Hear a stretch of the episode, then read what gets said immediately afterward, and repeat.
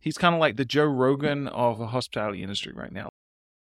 This episode is brought to you by Visit Williamsburg. In Williamsburg, Virginia, there's never too much of a good thing. Whether you're a foodie, a golfer, a history buff, a shopaholic, an outdoor enthusiast, or a thrill seeker, you'll find what you came for here and more. So ask yourself, what is it you want? Discover Williamsburg and plan your trip at visitwilliamsburg.com. Yeah, so long term, our vision is to unleash the potential of livable space. So anything that is livable space, we want to improve how it's used. Livable space is kind of this fundamental thing to humanity. It's been a thousands year journey to make it work for us in a better way. And so that's fundamental to KASA. Welcome to Slick Talk, the hospitality podcast where we discuss all things hospitality, hotels, and business. You can find us online at slicktalkthepodcast.com and on every podcast listening platform.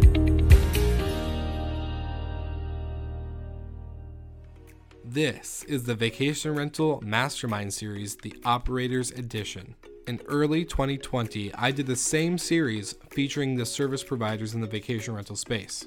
Now, after the year that we just had in 2020, I think it's time that we showcase those who have been really leading the charge and having the boots on the ground during this crazy pandemic.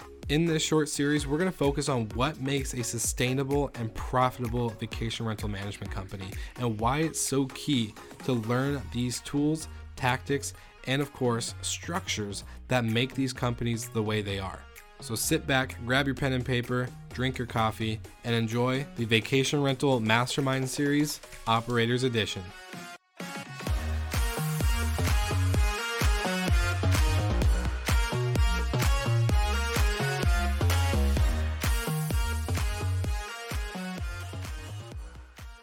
All right, everybody, welcome back to Slick Talk, the hospitality podcast. I'm your host, Will Slickers. I'm doing another vacation rental mastermind series episode here with my friend Roman from Kasa Living, based out in Texas. I'm pretty sure I'm not mistaken.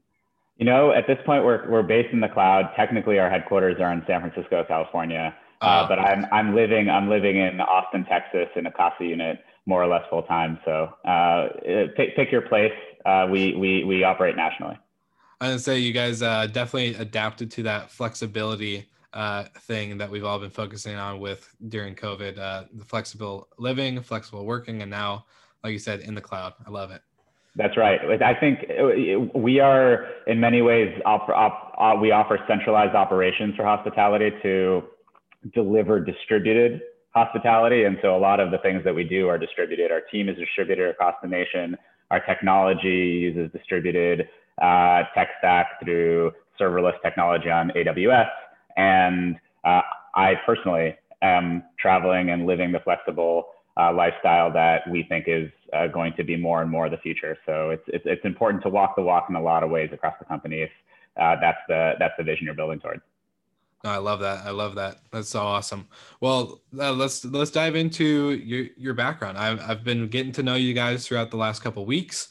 Uh, do want to say thank you, of course, for being on the show and for being a part of the series. But I'm kind of curious to know your origin, like what got you started. I know before our little uh, before I hit the recording uh, button, you told me about a multifamily, a very small multifamily unit that you and your dad were operating. So I'm kind of curious to hear how you got in and and what got you to this point that you are today. Yeah, and it's, it's a pleasure to be here, Will.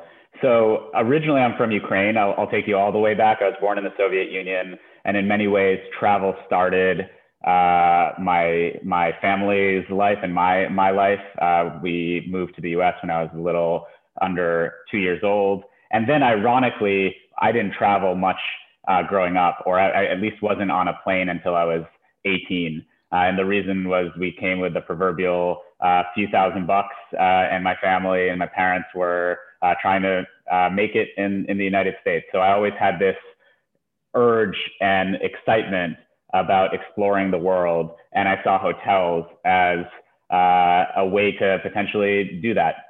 I remember when I was in high school, I think as a as a freshman, I had I, I had this imagination of what it'd be like to stay in a Marriott in another city, but didn't have access to it. And so a friend and I went up to Boston. I was uh, growing up in a suburb of uh, Boston, north of the city, and we we took the train up to Boston and went to uh, the, the the the Marriott. Asked the front desk for a tour of the hotel, and they kind of said uh, no.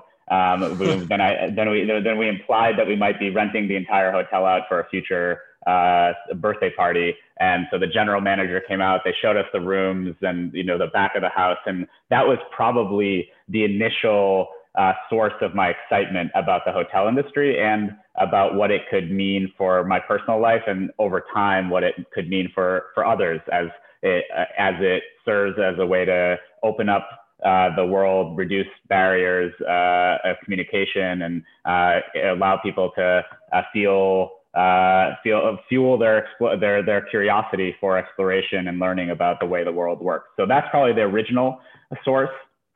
For Kasa itself, uh, there's kind of two pronged story. I, I, I studied uh, computer science and real estate, went into the real estate world as an investor at, a, at, at two different private equity firms, one in Chicago called Walton Street Capital. Uh, they deploy billions of dollars into hotels and apartments and uh, shopping malls all across uh, different asset classes, and then joined a global investor called KKR in New York. And in both places, I really gravitated towards the complexity and excitement of hotel investing. So we were buying uh, either hotel properties or uh, hotel operating companies uh, a, across the across the nation. In some cases, we're converting office buildings to hotels, and others we were building ground up. So a very a very dynamic and varied set of uh, uh, things that we were doing in the hotel industry.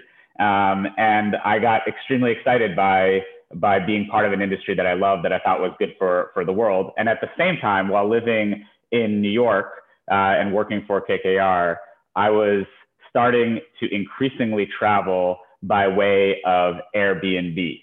Uh, mm. And I also hosted uh, an Airbnb in my apartment in New York City. And I started experiencing this cognitive dissonance of we're deploying billions of dollars into, uh, in, in, in, into hotels.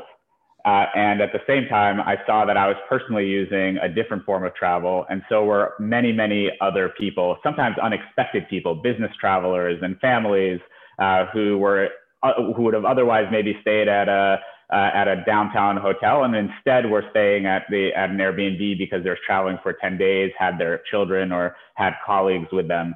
And so that was the cognitive dissonance that one got me excited that maybe there's a different future for the hotel industry that the existing incumbents were not grasping at. And perhaps by being uh, by by experiencing that both as a host and as a traveler and understanding deeply the needs of the traveler, but also how the existing incumbent industry works, perhaps I could help to uh, to innovate in in in that in the industry. Um, and so that led to a number of things, including uh, my father and myself um, uh, working on a project together near my hometown where we operated a small uh, apartment building with three units uh, in, a, in a nearby town as a short-term rental um, and another one in, in Chicago. And those were kind of the building blocks for what eventually became uh, Kasa.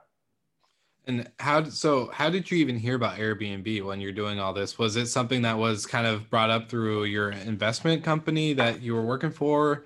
Uh, people were hearing about Airbnb travel, or what? What was like the initial um, in- introduction for that? So I heard about Airbnb, I believe, in about 2010, uh, late 2010, possibly early 2011. I was working at Walton Street Capital in Chicago. We were, in, as I mentioned, investing in hotels, but I think I heard about Airbnb uh, from, from reading online uh, blogs about technology. I've always had an excitement about the power that technology can bring to the world in terms of its progressing uh, humanity forward.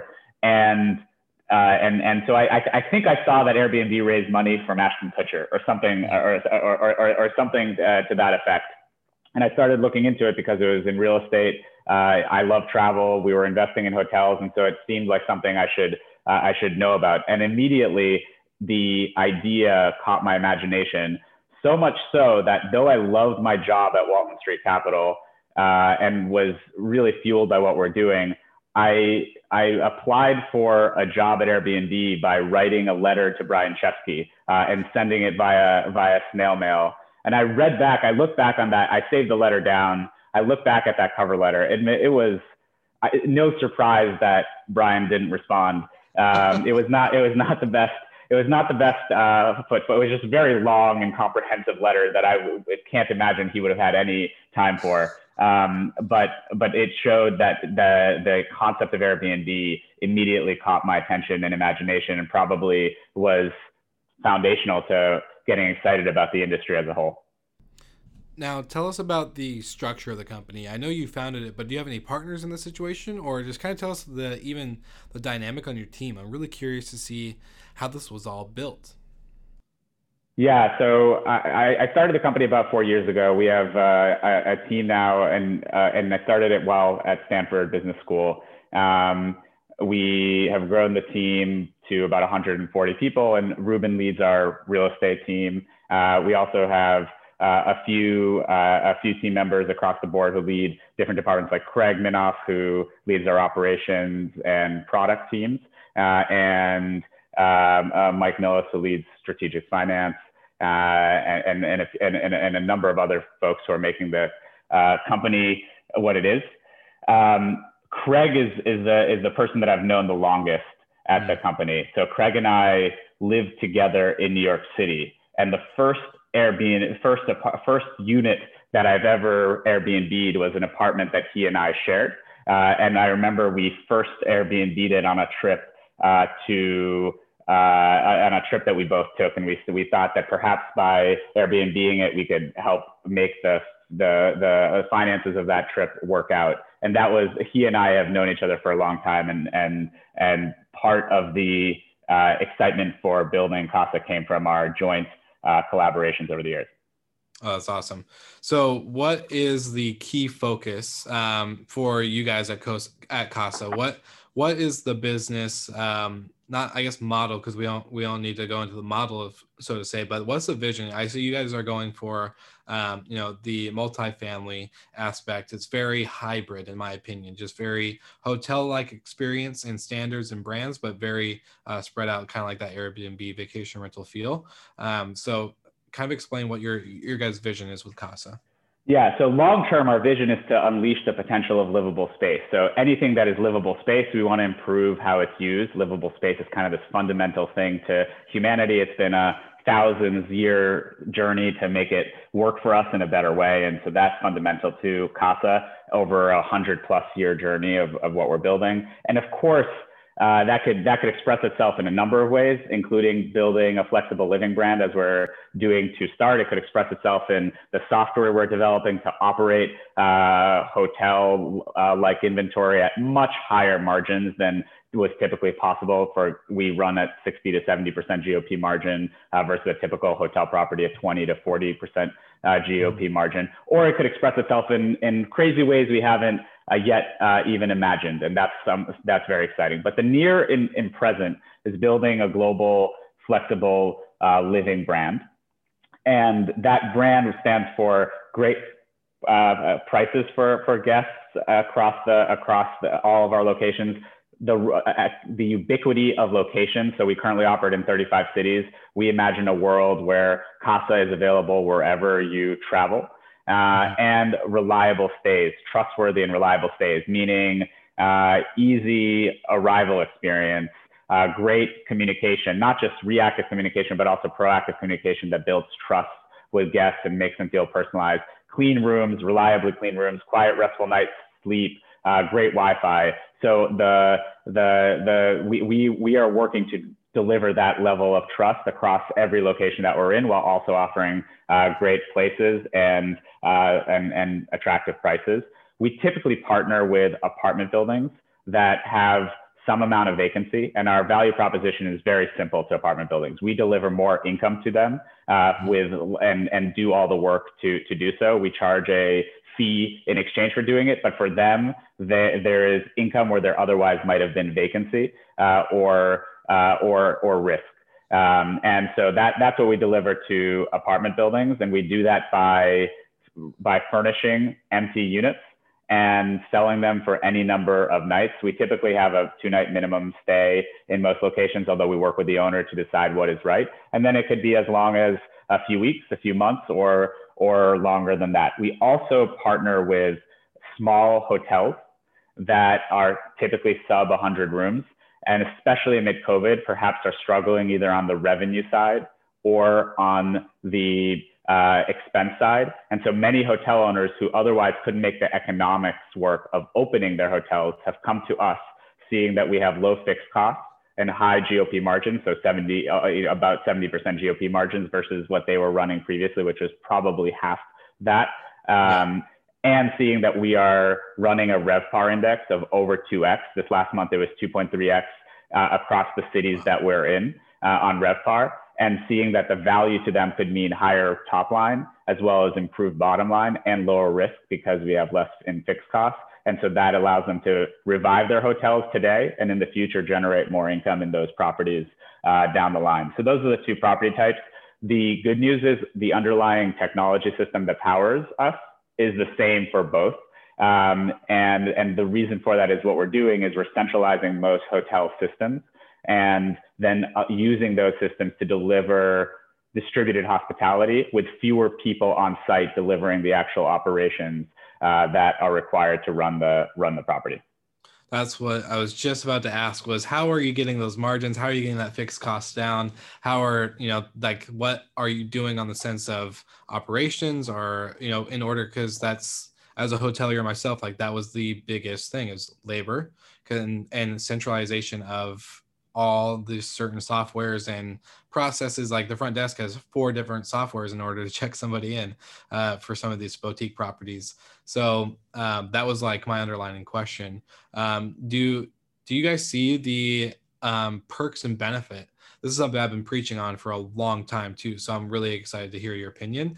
Um, is do you see the benefit of streamlining everything into one centralized uh, location, for the front desk or the operations team to then allow them to have more free time in order to better uh, provide experience for the guests, such as be available for concierge type services, just being a person that can recommend locations for restaurants or, or other types of activities. You know, granted, we're in COVID.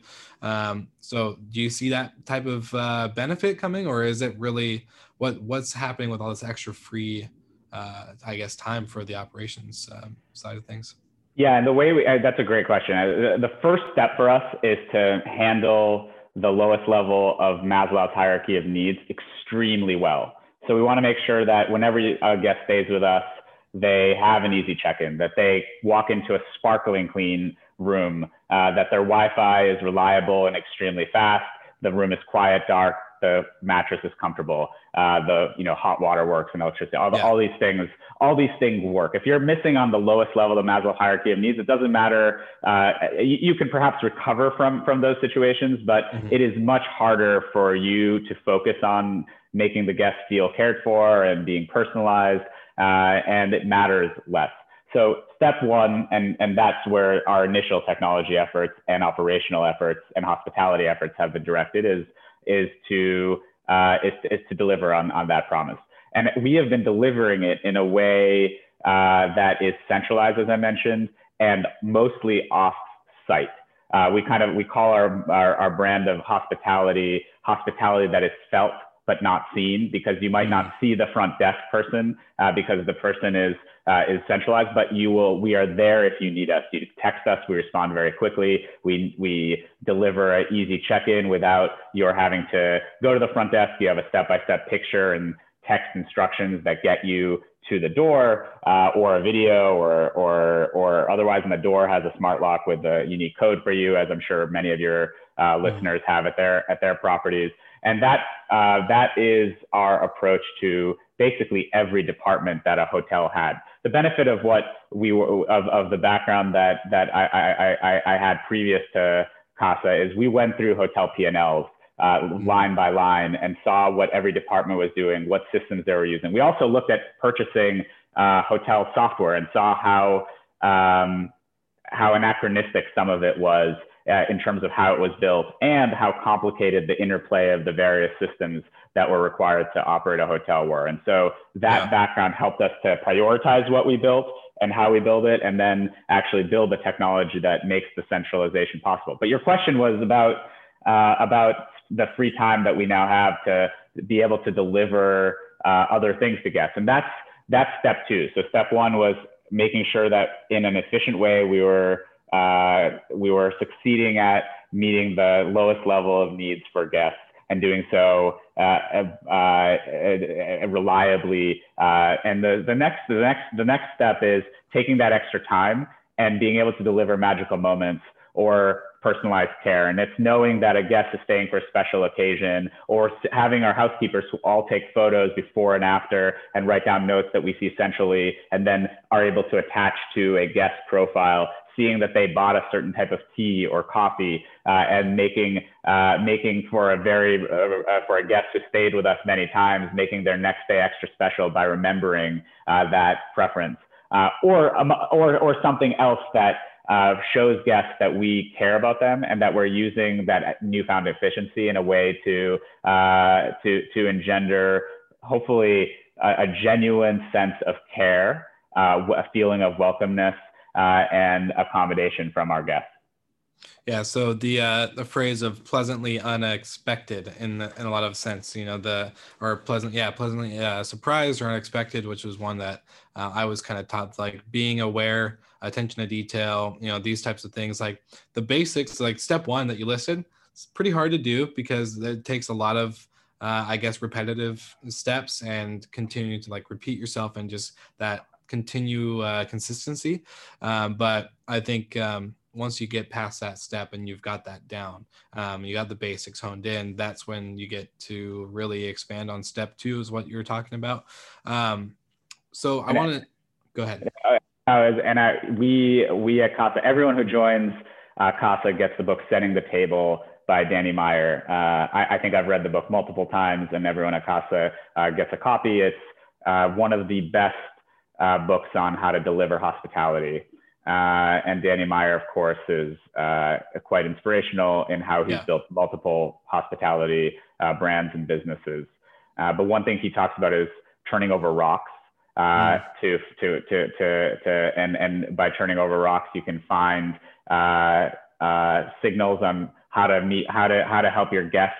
so turning over rocks could be um, you know, figuring out what their preference of tea, a guest preference of tea is, or uh, a special reason that they're staying with you, and then using that information to deliver a more special experience is fundamental uh, over the long run to uh, to being a hospitality company. Not only that gets loyal guests, but that feels uh, feels like a great company to be at as a team member. Uh, who, yeah. who craves for those special moments when guests find delight in the accommodations we create. Yeah, I think what you just described really plays into sustainability and profitability in the long run for for companies in our space. Um, I think if you hone in not only the guest experience but the team experience, like you're discussing, um, that's where that's where it's a it's, it becomes a beast and it's not one to mess with because it will be unstoppable uh, with those two together specifically. Um, but I wanted to ask because we've talked about I think um, you can probably see and understand, especially being on the hotel world and, and of course the vacation rental world, um, that hotels are very much really, really good at standardizing their, their procedures and their automation of, or not automation, but their standards and their, their brands and consistency of everything. Like I know if I stay in a courtyard in Seattle and I go to Tennessee, I'm going to at a courtyard, that they're going to be pretty dang similar um, uh, when it comes to brand consistency and standardization.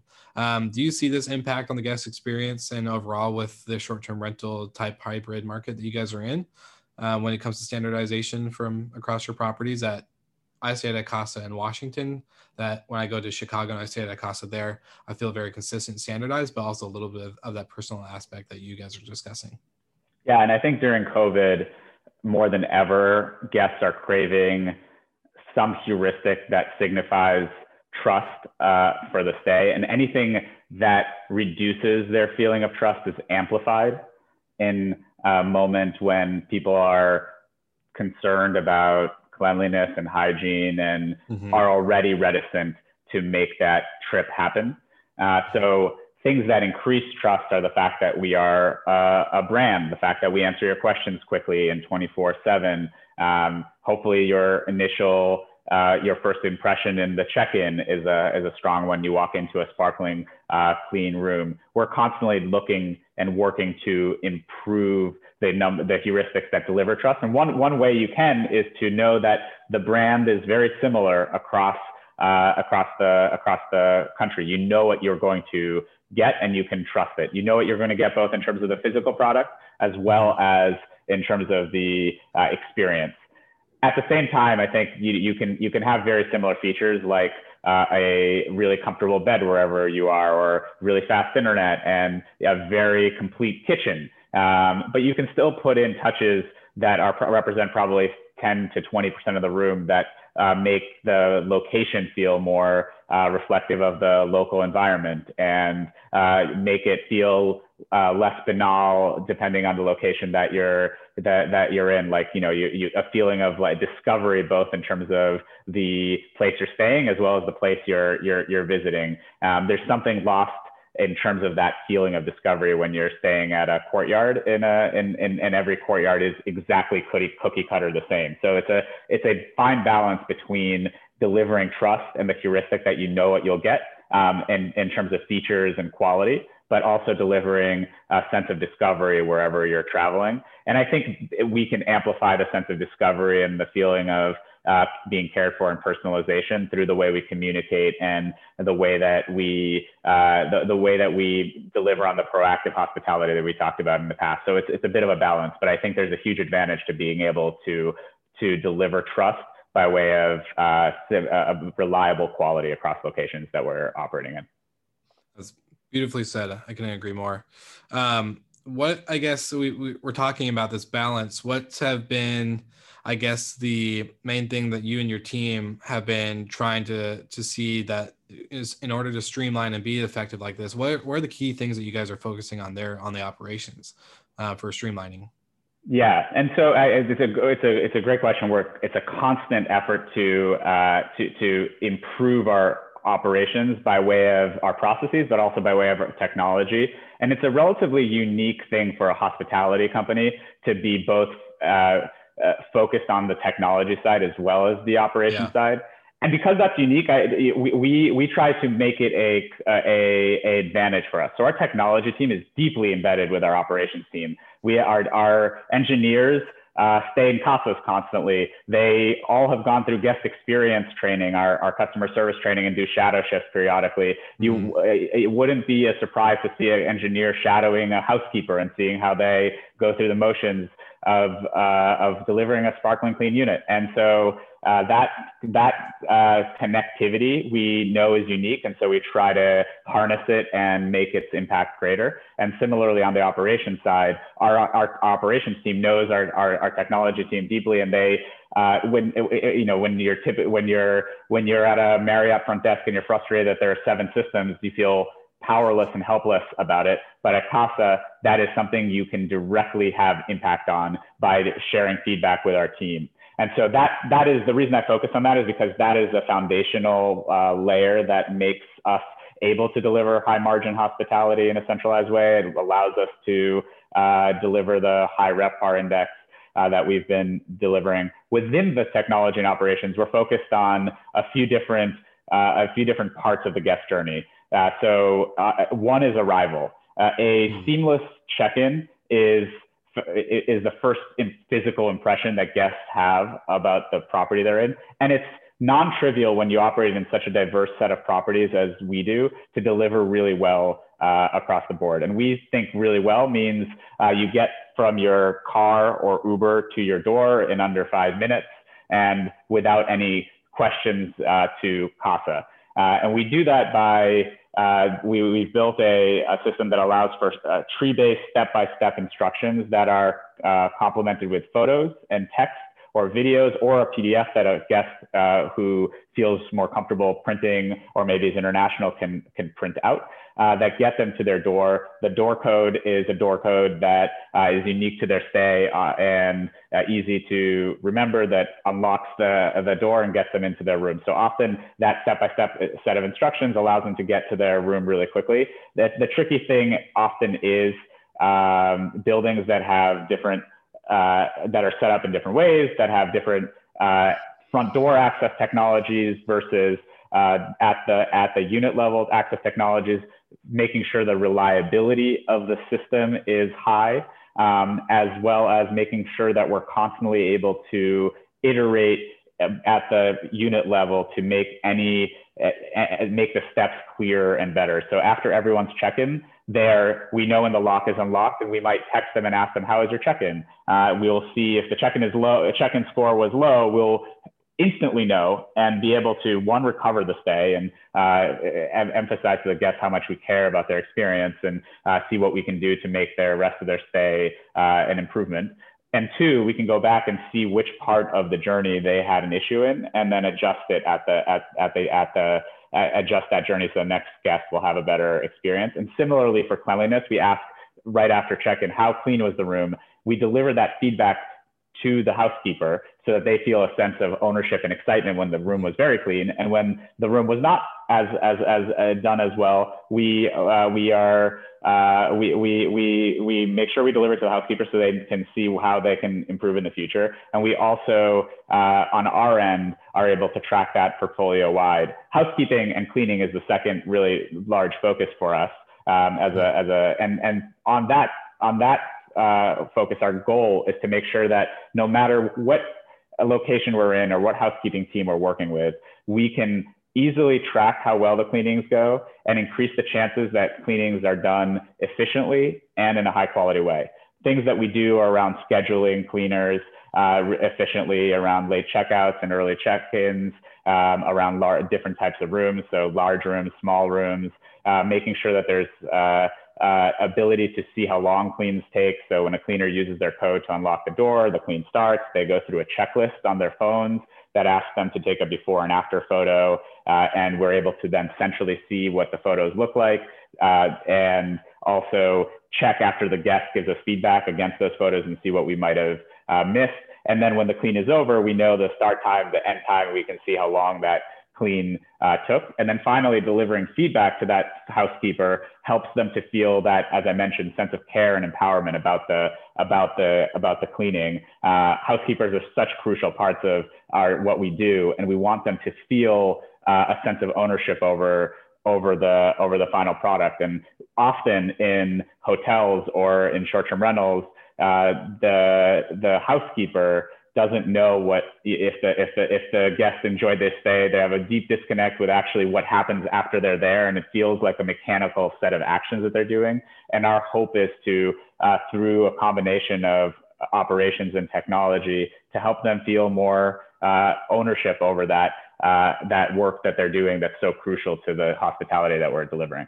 So those are a few things. Communication is another uh, so that we have no front desk at most properties. We can have a front desk, but even when we have a front desk at a property, it functions a little bit differently. In the downtimes, uh, are the, the the thing that always frustrated me about a hotel is that a front desk person might be sitting there for 90% of their day uh, and, and, there's no check-in and then there's this large amount of uh, people who queue up during the really busy times that's not just frustrating from a p&l perspective as a team member having done the front desk work in the past it's boring to sit there with less to, to, to do so our, our, our front desk people if they are on site will then help answer questions globally across KASA. Uh, so if, since most of our team is distributed and offsite, the front desk person who is on site can, in the moments when there isn't a check-in at the property or a question, can then respond to questions across the portfolio. And most of our team is offsite, as I mentioned, delivering hospitality that's felt and not seen. And they are focused on, uh, on, on being able to answer questions quickly and accurately without being at the property. And so we've built a set of tools to give them access to the questions that comprise 99, the 100 questions that comprise, you know, 99.9% of the questions that were that are asked very efficiently and in a high quality way. And we're constantly improving that tooling. So those are three big areas. There's um, revenue management we could go into depth on. We can go into depth on distribution and uh, go into depth on how we're starting the guest journey from when they're searching to discover a new place. But those are three operational focus areas, communications, cleanliness, and the arrival system that help us deliver hospitality uh, in a distributed way across the country. I love that you, you touched all the points that I love just talking about, and uh, I know we'll, pro- we'll probably have to do an episode two, uh, a part two of this episode um, in the future to just to dive into those because there's such packed um, pieces of content and, and overall conversation. So I think it's really cool, uh, especially on the communication piece. And I think you're you touched on a lot of stuff with housekeeping, spot on, um, especially from the hotel point of view. You know, they I, I, yeah, we can go into it. Like I cross trained all my ho- housekeepers when I was a manager, and just cross trained them in guest service, and and and how like to actually be a part of the the experience for the overall operations. And I think this really makes more of an impact. You have less turnover uh, in in most cases in, in in employment because people are actually happy to show up. They're part of the the process. They're part of the the mission. So I think it's everything you hit on was just perfect. Um, and I, I think we as we're talking about housekeeping and cleaning standards and how that's a, a big point for you guys in your operations. Um, COVID 19 obviously has impacted the world on a huge scale. Um, how has that impacted you guys, or maybe not impacted you in some ways for KASA and how you've been operating? Yeah, yeah, you know, COVID, and we're still in COVID. So there's, uh, we're yeah. hearing we, we, we, we, we're, we're, and it's unclear where, where in COVID where we're at. We are hearing news about the vaccine and the hope it's bringing, and obviously the, uh, uh, the mutations, especially the South African mutation at the moment, though yeah. perhaps others are, are ominous. And, and so we're hoping that, uh, we're hoping that we're close to the end, but we're uh, planning for the worst and hoping for the best in, in many cases. Yeah. If I, if, if I take you back to, to March, and I'm sure, I'm sure that uh, anyone who has who is operating hotels uh, or in the is in the tra- was in the travel and is in the travel hospitality sector uh, can uh, can quickly remember where they were when they first uh, experienced uh, the or realized the intensity that might be COVID-19. And and for us, we started tracking COVID probably in early February because some of our uh, some of our in, in, in investors who are also investors in other uh, companies globally, including in China, we're starting to hear really uh, scary data outside of uh, in, within China. And so we started looking at our cancellation rate and our bookings rate daily. We had a kind of a, a, a war room set up uh, starting around early first or second week of February. And we're kind of surprised that there was no impact um, up to probably March 14th, we didn't see a noticeable impact in any kinds of activity, cancellations, bookings, and then around March 14th, some uh, right around when South by Southwest was canceled, the NBA canceled yeah. their season, we started seeing an enormous spike in cancellations and a drop in new bookings. And so our occupancy went from, you know, normally being in the uh, uh, low 70s or, or, or, or high 70s uh, uh, to start dropping to 60% to 50% to 40% to 35%. We, it ultimately settled at 35%, but at that moment we weren't sure how long it would uh, continue to drop, where the bottom was. And we also didn't know how long COVID would impact our uh, our occupancy and rate. And it was an in, incredibly scary time since when our occupancy drops, our revenue uh, our drops. We had just raised the Series A uh, in December 2019. Uh, I can uh, promise you that COVID was not in any of the risks uh, that we discussed, uh, though we tried yeah. to be really, really comprehensive there. Um, and, and, but we were trying to raise additional capital uh, for, from a, a, debt provider. And that debt provider uh, to complement the Series A raise, that debt provider pulled the term sheet that we were basically at the final uh, yard line on. And the reason they pulled it is they ended up being one of the debt providers to Stay Alfred. Uh, so uh-huh. in retrospect, in retrospect, it was non-surprising that they pulled that from us, but it was very scary in the in the moment. Um, and we also had to furlough uh, uh, uh, uh about nine people on our team of 75 that were at the company at the time, and that was an enormously uh, difficult thing to do. We had lower occupancy. We, we didn't have as many people staying with KASA uh, and uh, we furloughed rather than uh, laid off because we expected to bring those team members back. But it was an uncertainty.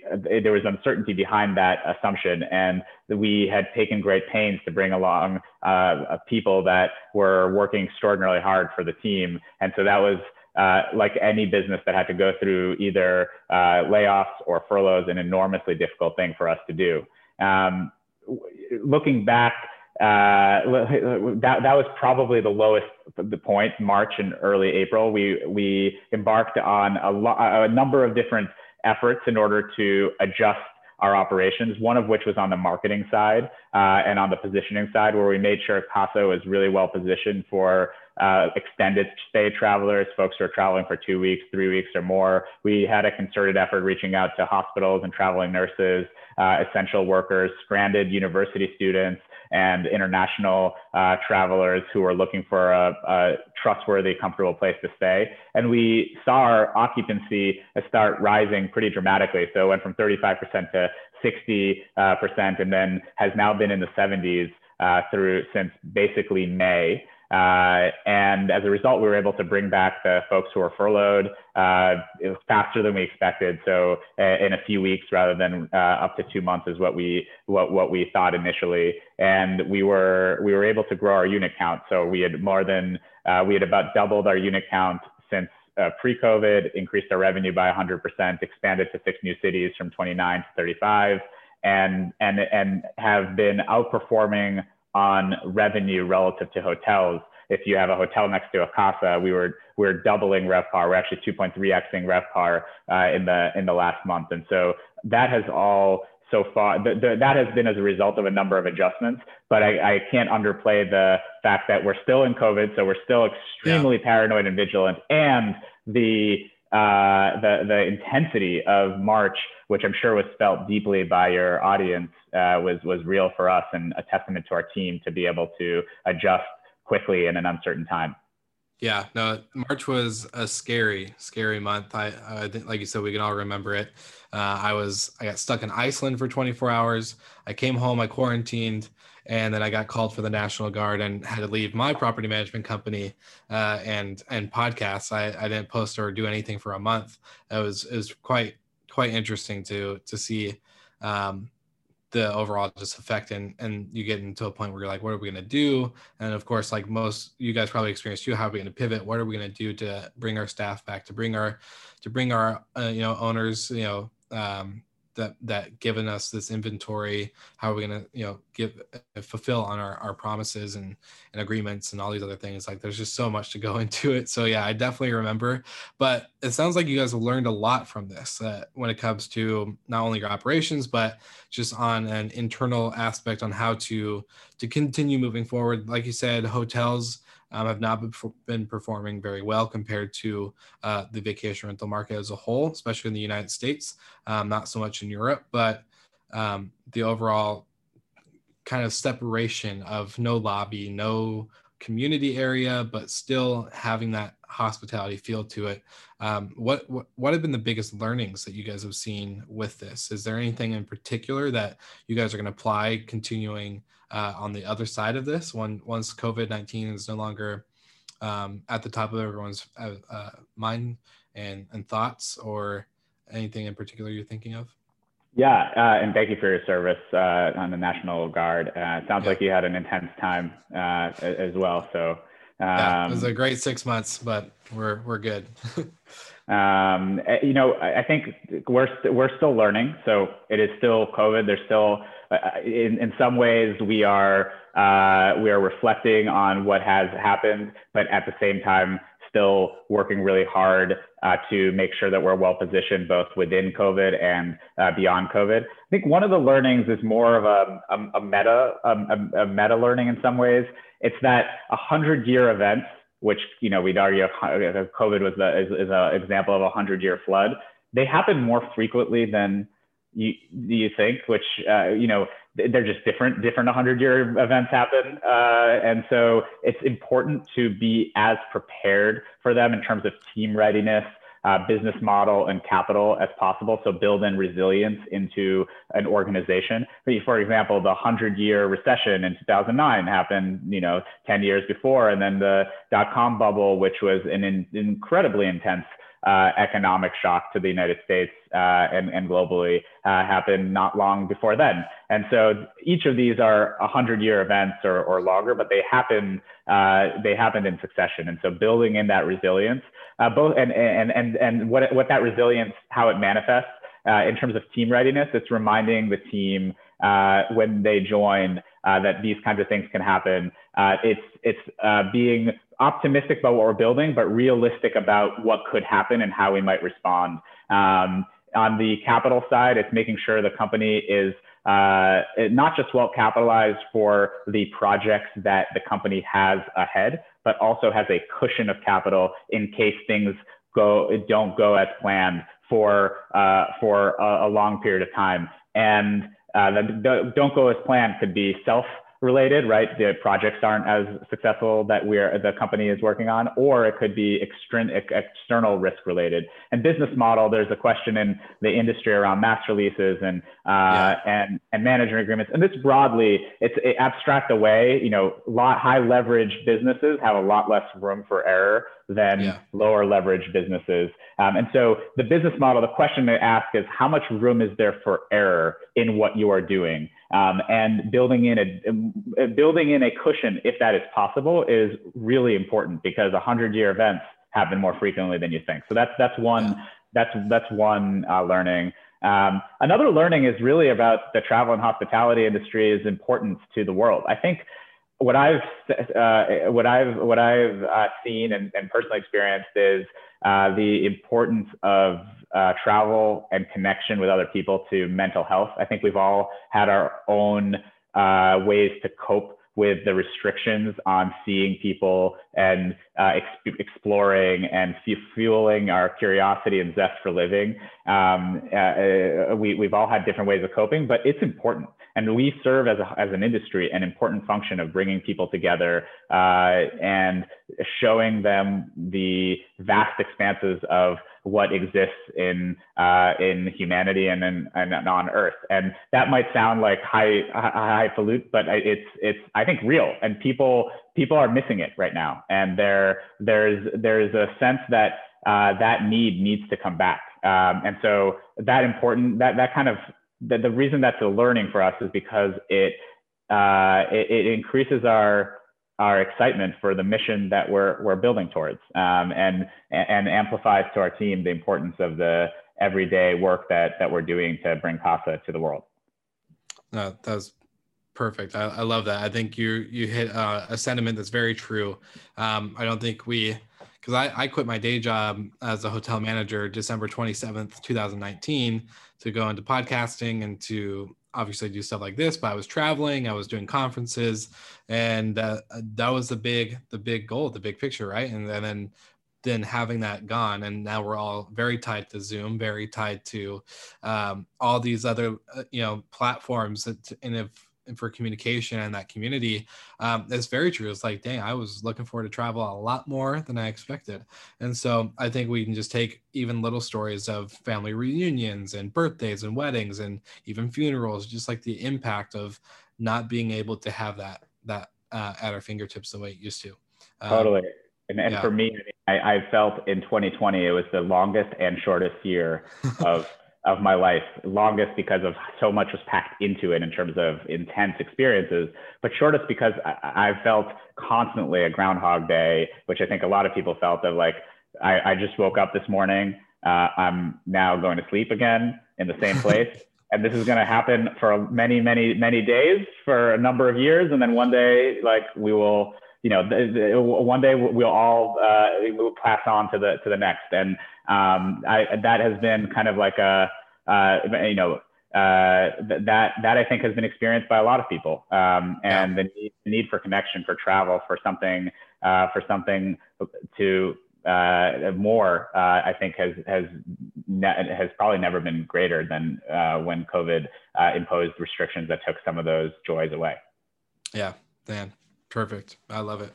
Um, what what um What kind of role do you guys see yourselves? Obviously, you've described a lot in in the episode, but what kind of role do you guys see yourselves playing in the in the long term future of short term rentals and the industry as a whole? Um, do you see more than just a, a travel brand? Do you see more coming from what you guys have created as a as a company in in general? Yeah, so we we see a future where uh, where flexible living has no boundaries and where travel is more easily accessible in a trustworthy way, more easily accessible because it's better priced, uh, it's in more locations, uh, and it's trustworthy wherever you wherever you you go. And so in that world, more people uh, can uh, more more more people can explore, can experience travel and hospitality. Uh, more people are unbounded by uh, by the place that they're uh, that they have a permanent uh, residence in or a year long lease in, and can um, can can can can uh, live a lifestyle that for many is really exciting, which allows them to be uh, in many places throughout a year. Um, and so that we want to make sure that we are we are at the forefront of pushing the ability to do that forward, that flexible living brand, that flexible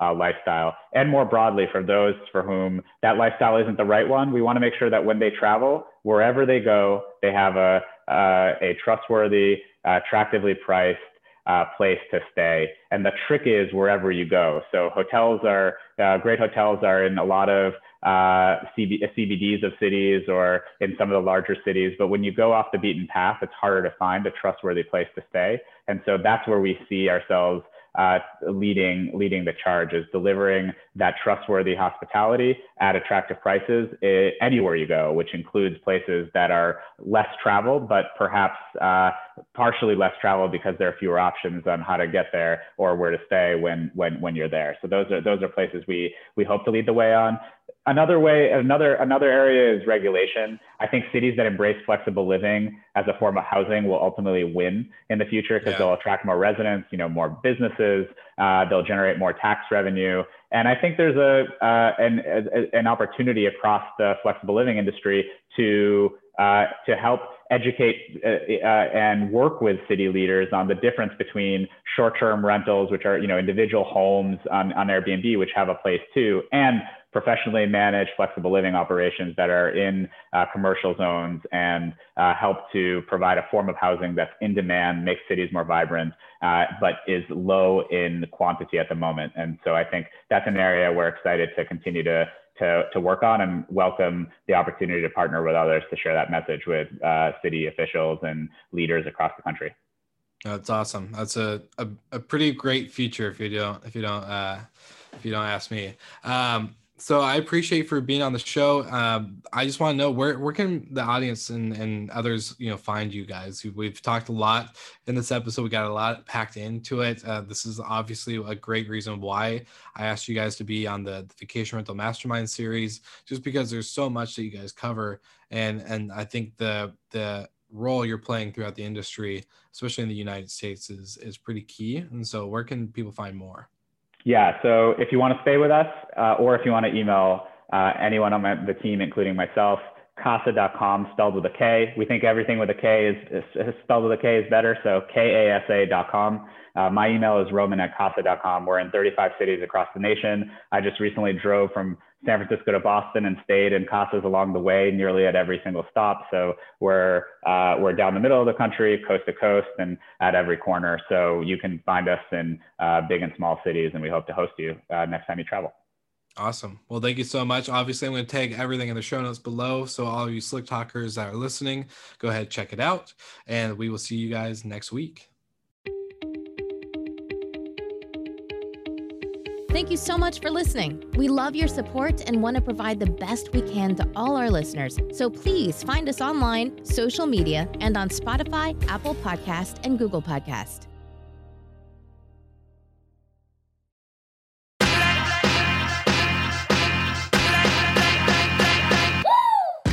What's up, everybody? If you've gotten this far into the episode of Slick Talk, the Hospitality Podcast, then you are amazing, and thank you so much for tuning in. We want to send you two places really quickly. If you can, check out the show notes and click the hospitality.fm link. Check out all of our other shows on the podcast network. And don't forget, if you have someone that you want to hear on the podcast, then fill out the guest fill out form so that way we can get them on the show. Thank you so much for tuning in, and I hope you enjoy another episode of Slick Talk, the hospitality podcast.